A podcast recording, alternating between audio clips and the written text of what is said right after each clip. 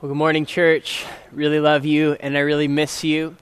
Um, if you haven't listened to the teaching from two weeks ago, it was kind of an involved update about where we are at as a church in terms of uh, our Sunday morning corporate gatherings together. Um, definitely, uh, if you haven't listened, go uh, listen to that. And, and really, the, the, the, pertinent point there is we are together as a leadership waiting um, until we have this sense that we can say it seems good and right to the Holy Spirit and to us for us to begin our Sunday gatherings. In the meantime, we um, are really excited. Our building is ready, it's prepared, and we're going to begin to um, have smaller group gatherings. We have, um, as you, you, heard in the announcements, uh, we have some youth stuff coming, and we'll have, we'll have a, uh, our building available for men's and for women's. And um, so if you have any questions, please reach out to us, email us, um, please pray for us and um, we are excited. I am so longing um, to see your faces and to worship Jesus together, to hear one another's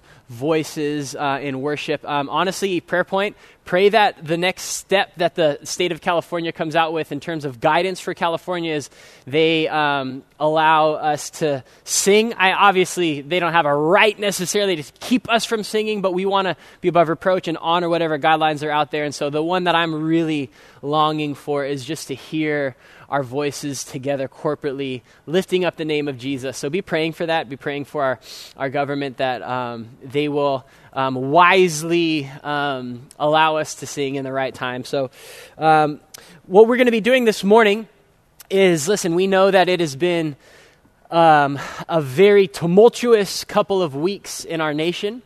And last week, uh, we just looked at what does the Bible have to say about justice, and as it is the, the, the foundation of the throne of God. And and we wanted to, to begin to, to shape our minds around that. And we will continue um, as the weeks and months and years go on to, to, consider God, what do you have for us as it, as it comes to loving our neighbor and caring for the poor and the oppressed and the widow among us? What does reconciliation look like um, as, as people who have been reconciled to God? What does that look like? So that conversation is not over by any means. Um, and, and what, I'm, what I'm really excited for us to do together this morning, honestly, this is this text has been waiting um, as we have had different updates and whatnot. And, and I, I, really believe this is what the Lord has. I know this is what He has for us as a church. Um, is we're going to get back in the, the Gospel of John, John chapter 6. And this text, uh, verses, we'll cover verses 35 to 40. This text in John chapter 6 um, is going to speak to eternity past and all the way to eternity future about God's plan to save the world, to save his bride, um, and, and what he's done to accomplish that, and what we have as anchors for our soul to trust and to look forward to. So, um, these are some really like settling verses. These are verses in a world that, if, if we're in a, a boat that's a storm, these are like anchors that will rest the boat that will still it no matter what is going on around us. So, this, this text will be so helpful for us together as we look at these promises, these declarations Jesus has made. So, open with me to John chapter 6. John chapter 6. We will read verses 35 to 40. The title of this sermon is In Good Hands. John chapter 6, verses 35 to 40. Let's read these verses and pray. Verse 35, 36, they're a bit of a recap, but they'll be helpful for context. Jesus said to them, I am the bread of life. Whoever comes to me shall not hunger. Whoever believes in me shall never thirst. But I said to you that you have seen me and yet do not believe.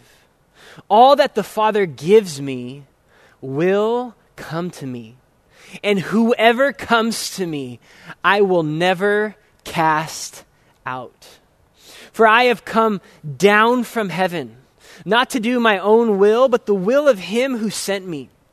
And this is the will of him who sent me, that I should lose nothing of all that he has given me but raise it up on the last day.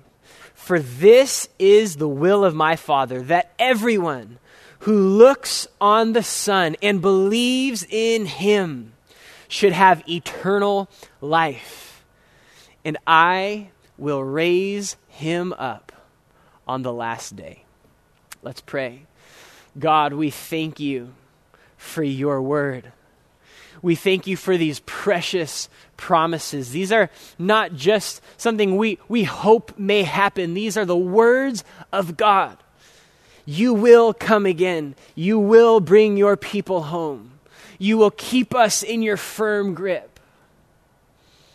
There is hope for this world. There is good news in a world where we are constantly bombarded with headline after headline of bad news. Your church has good news. So, Holy Spirit, would you help me just to be faithful? to um, help us look together at your word. And would your spirit use the word of God, the sword of the spirit, to bring more people in and to bring comfort to your church this morning. We thank you, Lord, for who you are and what you have done and what you have for us uh, in this text. It's in Jesus' name. Amen. Well, in John 6, we are actually beginning the third year of the ministry of Jesus. John moves quick.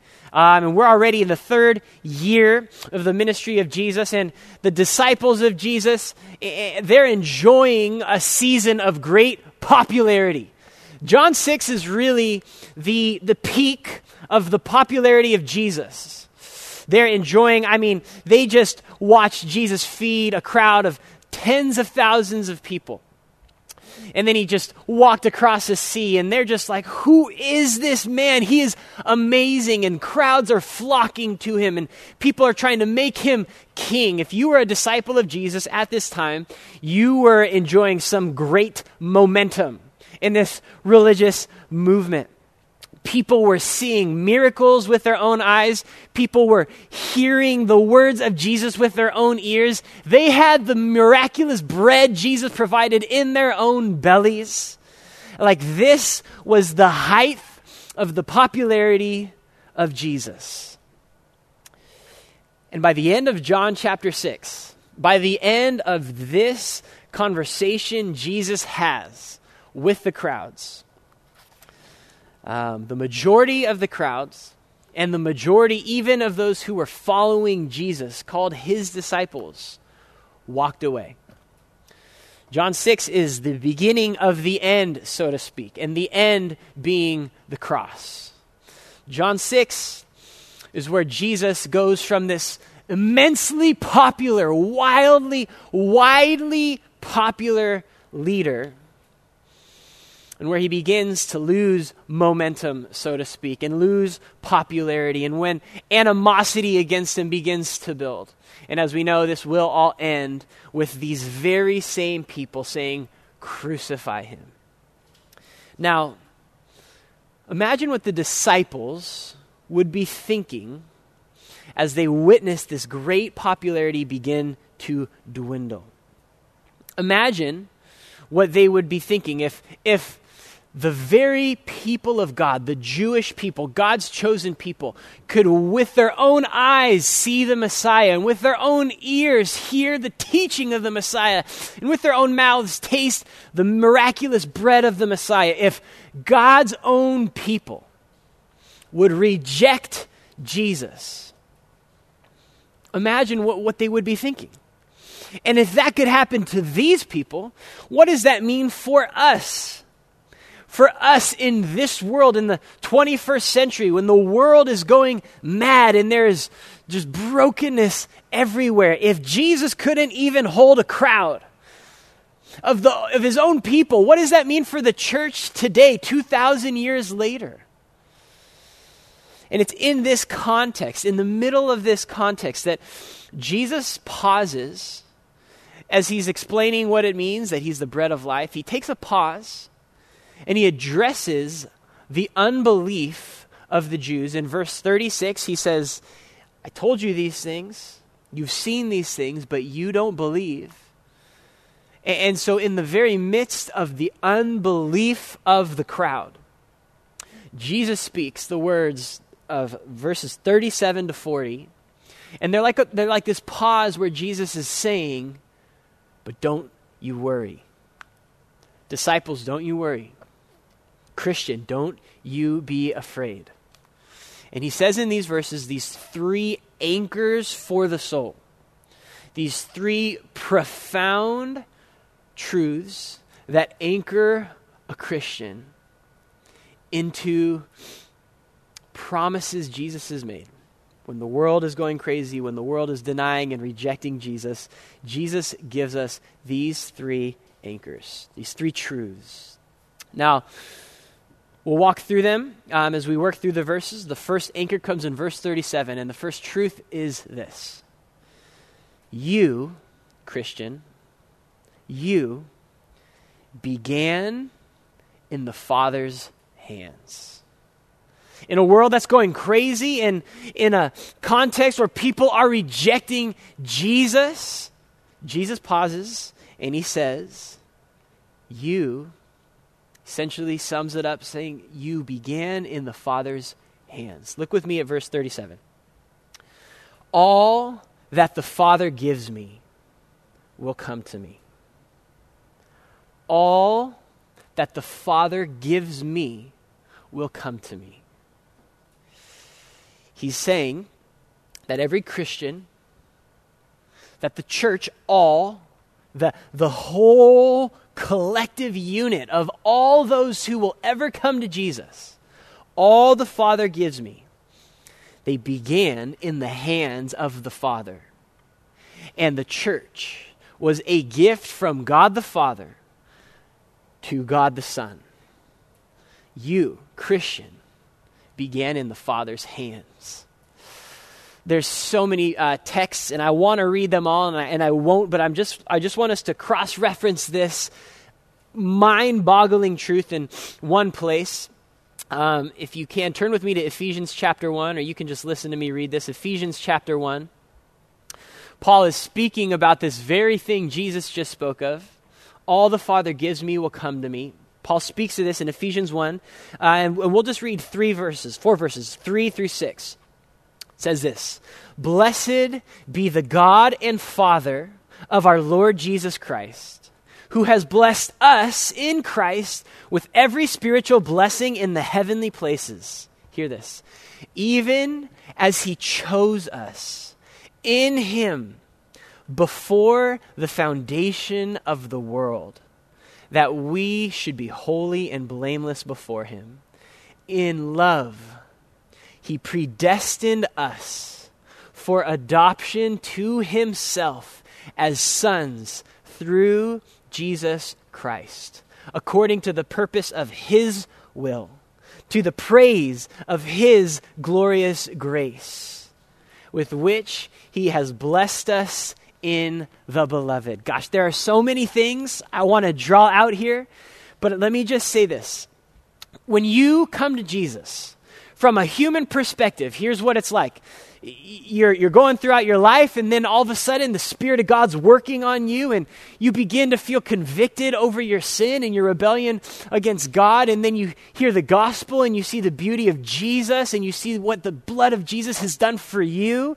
And you hear that there's this offer that if you come to Jesus, if you turn from your sin and you come to Jesus, that you will be adopted as a son or daughter into God's family forever. And so you repent repent and you believe and you become a son or daughter of God, a child of God, you are born again. That's what it is from a human perspective, and that is absolutely valid. That's what the Bible says. It says you must repent and believe in Jesus, and that is beautiful. But in in John chapter 6 and in Ephesians chapter 1, they actually give us what salvation looks like from God's perspective. Okay, we just summed up what it looks like from our perspective, but from God's perspective, from God's perspective, I want you to know what salvation looks like. Now, this is mind blowing, but, but stick with me. Did you know that God exists as a trinity? There's three persons Father, Son, and Holy Spirit. And they have existed forever in eternity past. And they have this love relationship where they are constantly in love and fellowship, and they are enjoying one another's presence. That's been going on forever before time began, eternity past. And then this love relationship overflowed and the father said, Do you know what? I love my son so much that I want to give a gift to my son. I want to give a gift, a love gift. I love my son. I want to give my son a gift. As is in the heart of parents when they love to give gifts to their children. It's, it was my daughter's uh, first birthday um, just was it yesterday on Thursday? There's just this thing in you that you just love celebrating and you want to love and bless your children with gifts. And so God the Father in eternity past said, I want to bless my son. I want to give him a gift. And do you know what that gift is? Do you know what the gift the Father wants to give to the Son? You. Christians, the church. And that group together is called the bride of Christ. And in eternity past, the Father said, I will predestine this gift. It will happen. In love, He predestined us for adoption to Himself, according to the purpose of His will, for His glory. He says, I will choose and adopt this gift. And in John 6 says, I will give it to my son. So, salvation on an individual level is we have this life and this testimony and we come to Jesus. But from God's perspective, the church of God, Christians, are a gift from God the Father to God the Son. That's it's unbelievable. It's beautiful. Now, that even extends the love of God when we are saved. Yes, God loves us. But in that very act of saving us, He's actually loving His Son.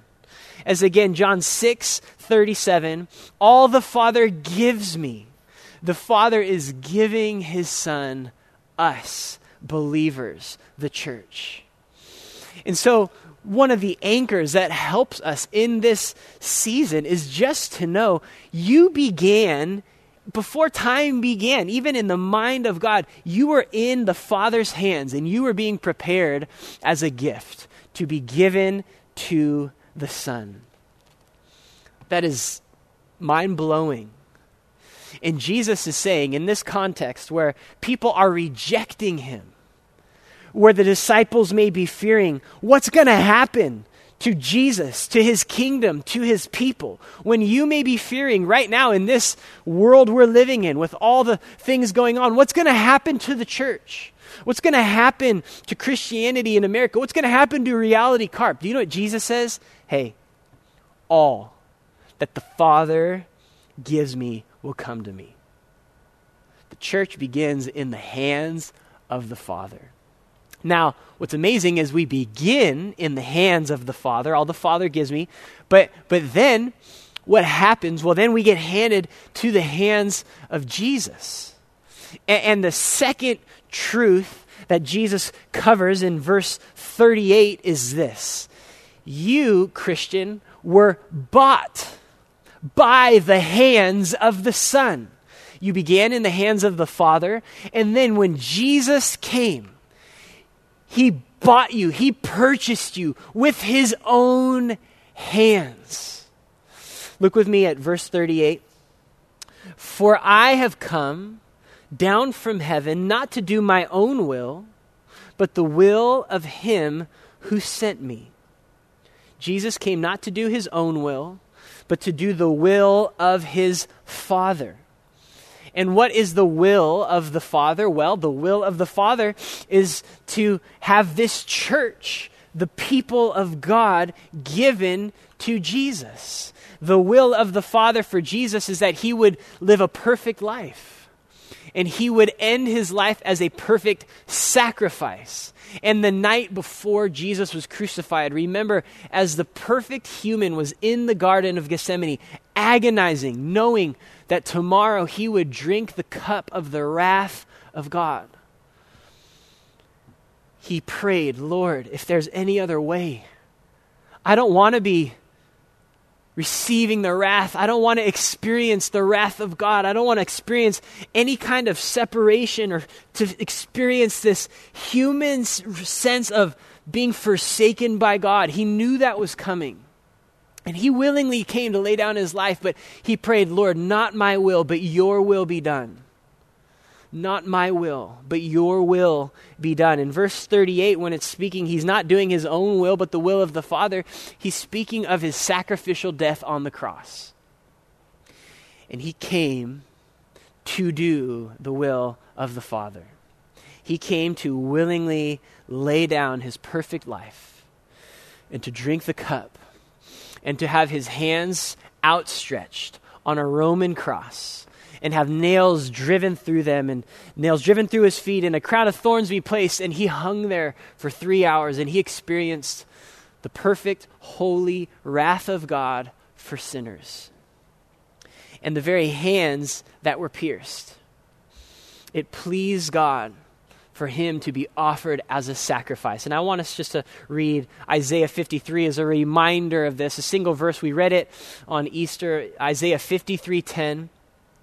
Yet it was the will of the Lord to crush him. He has put him to grief when his soul makes an offering for guilt. Jesus came to do the will of the Father. And he came to lay down, to willingly lay down his life. Again, this was the Son of God saying, No one takes my life. I lay it down on my own accord. And he came to give his life, to, to do the will of the Father, to be crushed under the wrath of God for sinners. That whoever would trust in Jesus would be rescued, would not receive the wrath, but would receive punishment, would not um, be punished for their sins, but would become the righteousness of God. And so, Christian, in the midst of this crazy world, and there's much suffering and injustice and anguish and brokenness. Remember, first, you began in the Father's hands. And secondly, you were purchased by the very bloody hands of your Savior, Jesus. Jesus is saying, I came to do the Father's will, and He did it. He did it. He did His Father's will. He really came 2,000 years ago. He really lived a perfect life. He really accomplished the will of God. And he really purchased the bride that would be his forever. And so we began in the Father's hands, and we were bought by the hands of the Son. And the third truth, and this one truly is, this is one that we must cling to for comfort in these days. The third truth we see in our text is this you are now in the firm grip of Jesus. You are in the firm grip of Jesus. Look with me at verses 39 and 40.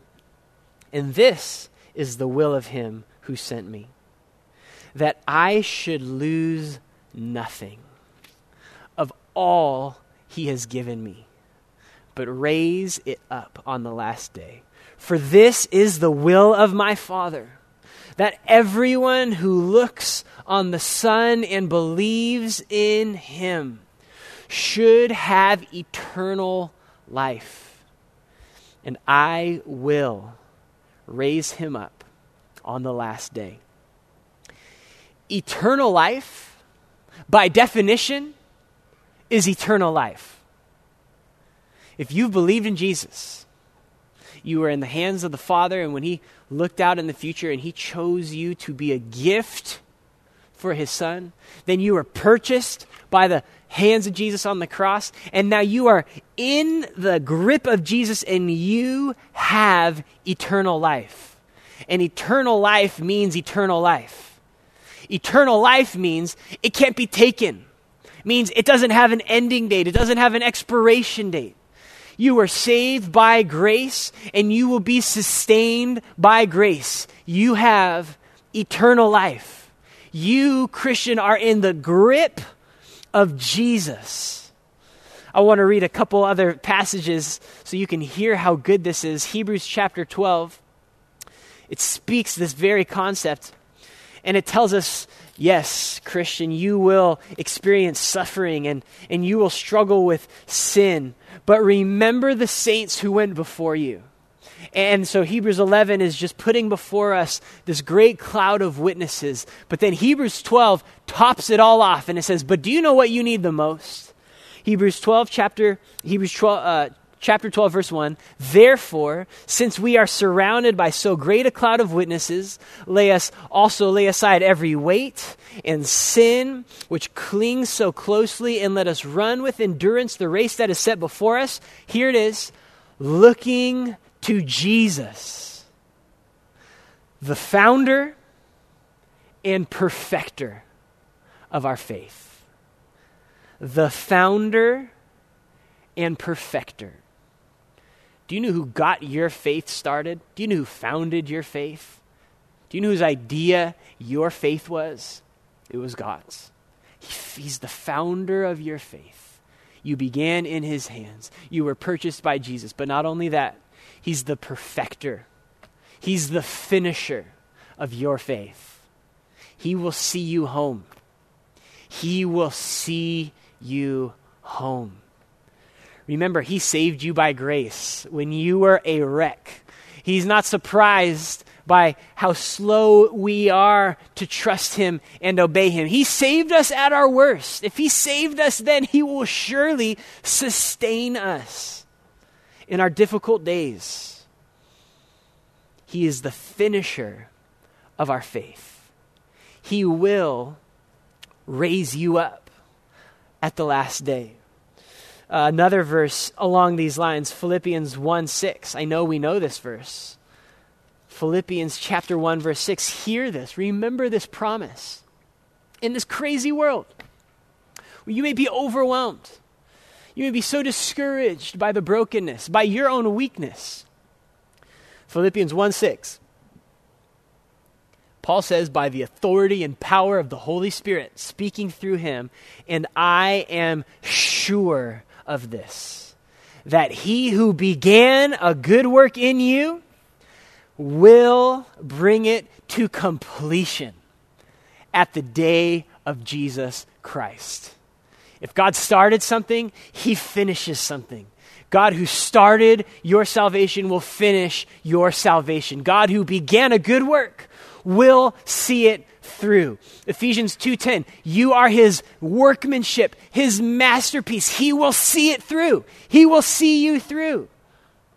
If he loved you enough to save you, he will love you enough to bring you home. You are one of his adopted sons and daughters.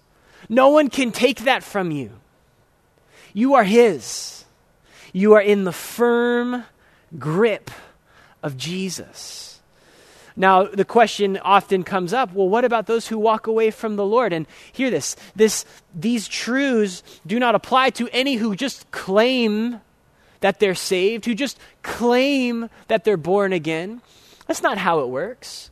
We see all of these people in, in John 6 walking with Jesus. And by the end, they all walk away. Well, we know that they were not truly walking with him. They didn't really love him, they just wanted something from him. And so we still experience that tragedy where people want something from Jesus. They think they can get a miracle or they can get some bread or they can get something from him, but they don't want the bread of life himself. Listen, that's not salvation. We know that. That's not a changed heart. A changed heart is a changed heart. It's a changed life. It's full of the Spirit of God. But for those who have been given from by the Father to the Son, who are purchased by the Son, to those who are His. Jesus says, I, it is the will of God that I will lose nothing of all He has given to me. If you are a Christian, you are in the firm grip of Jesus. Just one more passage. This is just so good. Normally, I'd save this for second set, you know, right, right when we're getting ready to just sing, and I would just read it with all my heart. But it's good now too. Romans chapter eight, verse twenty-eight. We know this verse. It begins, and we know that for those who love God, all things work together for good for those who are called according to his purpose. Hear this. For those whom he foreknew, he also predestined to be conformed to the image of his Son, in order that he might be the firstborn among many brothers. And those whom he predestined, he also called. And those whom he called, he also justified. And those whom he justified, he also glorified. Those two words, he also, is like a, they're like the link in a chain. He also, he also, he also. Meaning, if, if you have been saved, if you have been justified, if you have put your trust in Jesus, you will be glorified. As certain as your sins have been forgiven, you will see Jesus face to face. That is certain. But you may wonder, well, I don't know. What about the world? What about what if I keep sinning? What if Satan himself just makes me a target? So Paul goes on to say, what shall we then say to these things? If God is for us, who can be against us? Pause. Remember, whose idea was your salvation?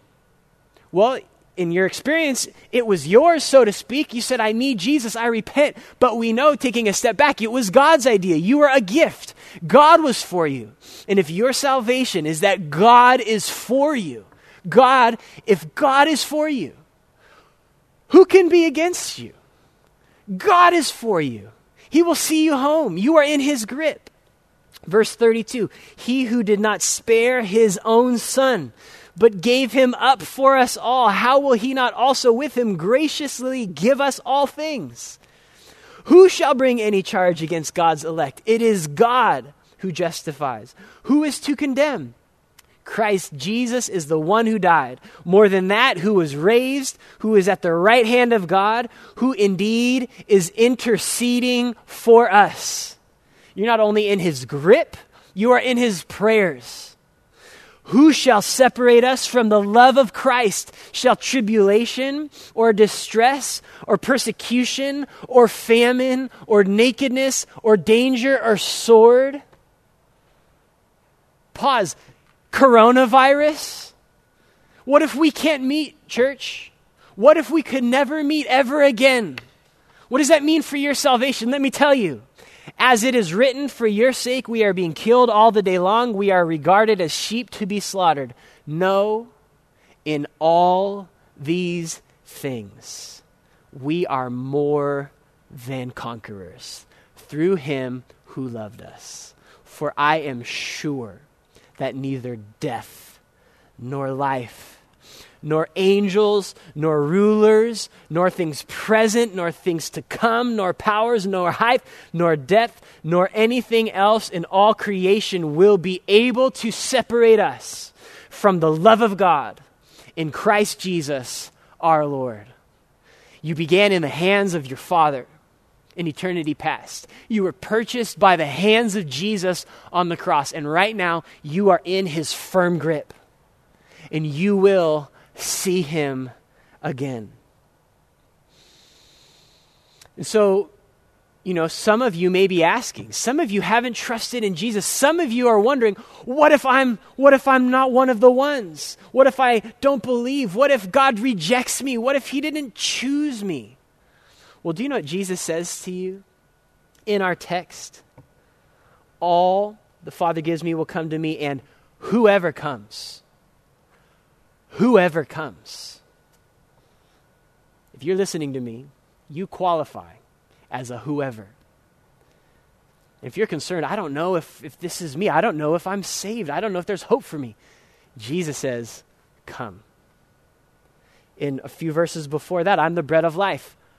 Whoever comes shall not hunger, and whoever believes shall never thirst a few chapters before this in John 3:16 Jesus says th- these very words God so loved the world he loves you if you're in the world You're loved by God.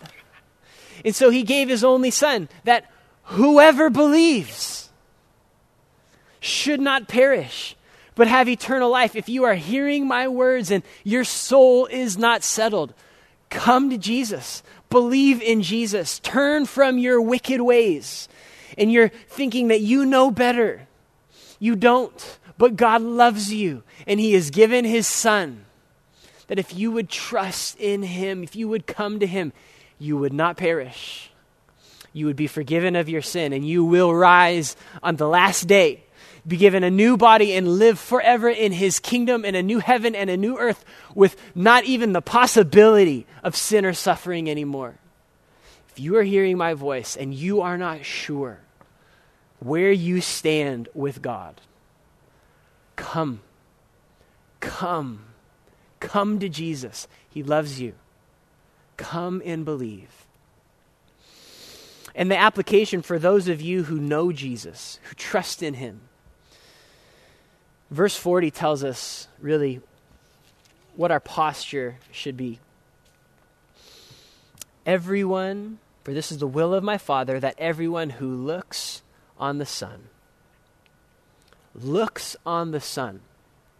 This is actually a reference to that story in Numbers when the people of God were rebelling in the wilderness and God judged them as they didn't trust him and he sent snakes, poisonous snakes.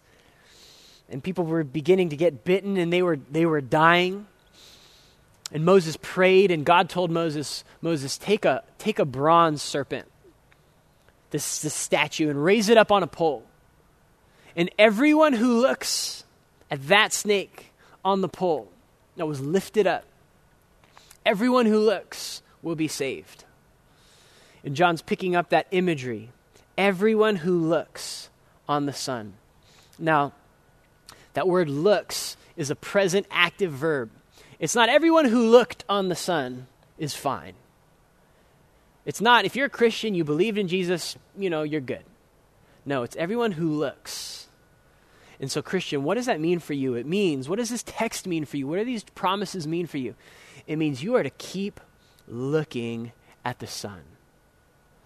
Keep looking and keep looking at the Son. Keep looking. Don't stop looking. When the world is breaking and crumbling, don't stop looking at the Son. Don't stop looking at what he has done for you on the cross. Don't stop looking at his promises. That you are in his grip and he will bring you home. Don't stop looking at Jesus, the author and the finisher of your faith. So, Spirit of God, I ask, I plead with you, Lord, help us look at Jesus.